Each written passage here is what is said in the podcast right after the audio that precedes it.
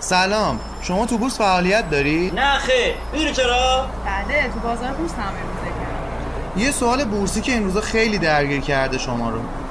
در مورد واریز سود صندوق ها، هزینه نویسی و خرید صندوق.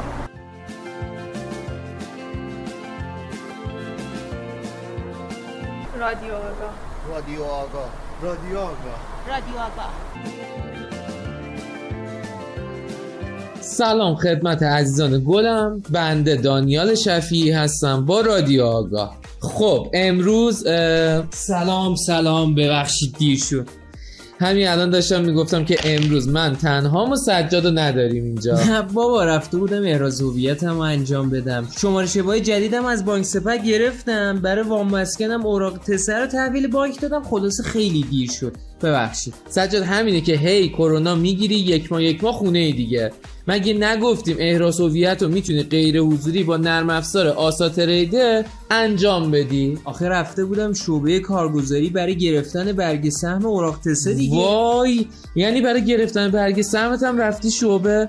آخه برادر من مگه نگفتیم برو از سایت درگاه یک پارچه زینفان بازار سرمایه برگ سهمتو غیر حضوری دریافت کن. حالا اینا رو ولش کن. یه خبر شنیدم خیلی جالب بود اونجا، در مورد معاملات الگوریتمی داشتن صحبت میکردن. ببین اینجوریه که تو اعلام میکنی مثلا اگه سهمی قیمتش هزار تومنه اومد شد نهصد تومن برام بخر، اگه رسید به هزار و پانصد تومن برام بفروش.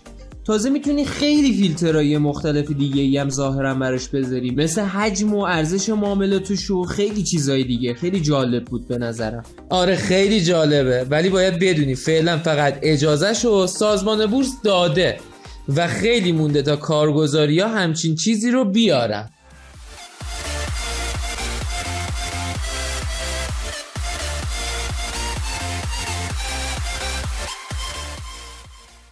سجاد این هفته هم به جای ارز اولیه پذیره نویسی صندوق داشتیم، اونم دوتا.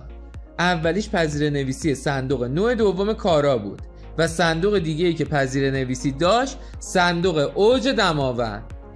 ببین پذیره نویسی اینطوریه که مثلا برای صندوق نوع دوم کارا اعلام کرده بودن ارزش هر واحد این صندوق هزار تومنه. آها. بعدش کلا این صندوق حد اکثر تا صد میلیارد میتونیم سرمایه گذاری کنیم توش.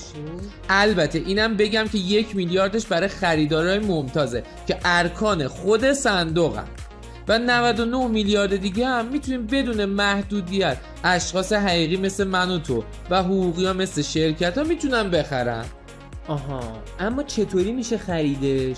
با همین سامانه معاملاتی میشه نمادش رو سرچ کرد و خرید کرد.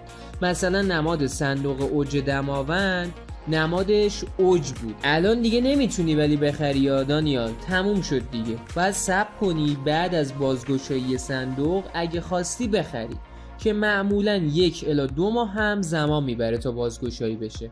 بعدش هم مهمترین چیز در مورد پذیره نویسی صندوقا مدت زمانش برای ثبت سفارشه، که مثلا برای نوع دوم کارا پنج روز کاری بود و برای اوج اگه یادت باشه دو روز کاری زمان داده بودن برای ثبت سفارش، که معمولا هم تو همون روزای اول تموم میشه میره دیگه، به روزای آخرش نمیرسه.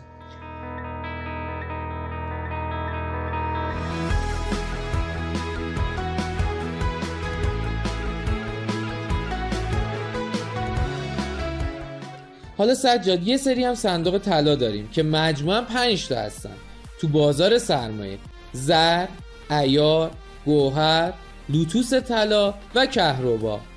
البته صندوق طلای دیگه هم یادمون نره که این روزها تیم ملی کشتی ایرانه با هفت مدال طلا. شیر مادر نان پدر حلال دل آورد. صحبت در مورد صندوق هم شد، بذار یه اطلاعات کلی در مورد سود پرداختی صندوقایی که سود میدنم بگم. سود صندوق امینه یکم و همای آگاه یکم هر ماه واریز میشه به شماره حسابی که به کارگزاری معرفی کردیم. صندوق زمردم سود سه ماهه دوره‌ای میده. صندوق پارند هم پونزدهم هر ماه واریز میشه، اونم به شماره حسابی که به کارگزاری اعلام کردیم. دانیال نشستی ده. که پاشو برو ماشینو از رو پل بردار، ساختمونو به هم ریخین آقا انقدر عصبانیه. مسعود دارم ضبط میکنم. عیب نداره، من ادامهشو میگم، تو برو. پس شنونده عزیز فعلا خداحافظ. بالاخره موجی مرامم من شدم.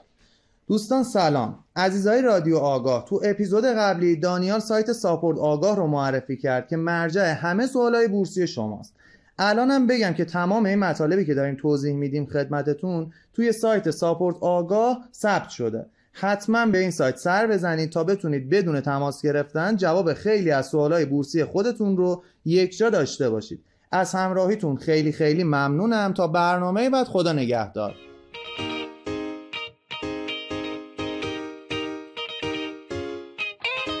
مسئول همه مطلب رو گفتی بهشون؟ آره دیگه همه رو گفتم. او او فقط یادم رفت دوستان عزیز، اگه این مطلب براتون مفید بود لطفاً برای دوستای خودتون هم ارسال کنید.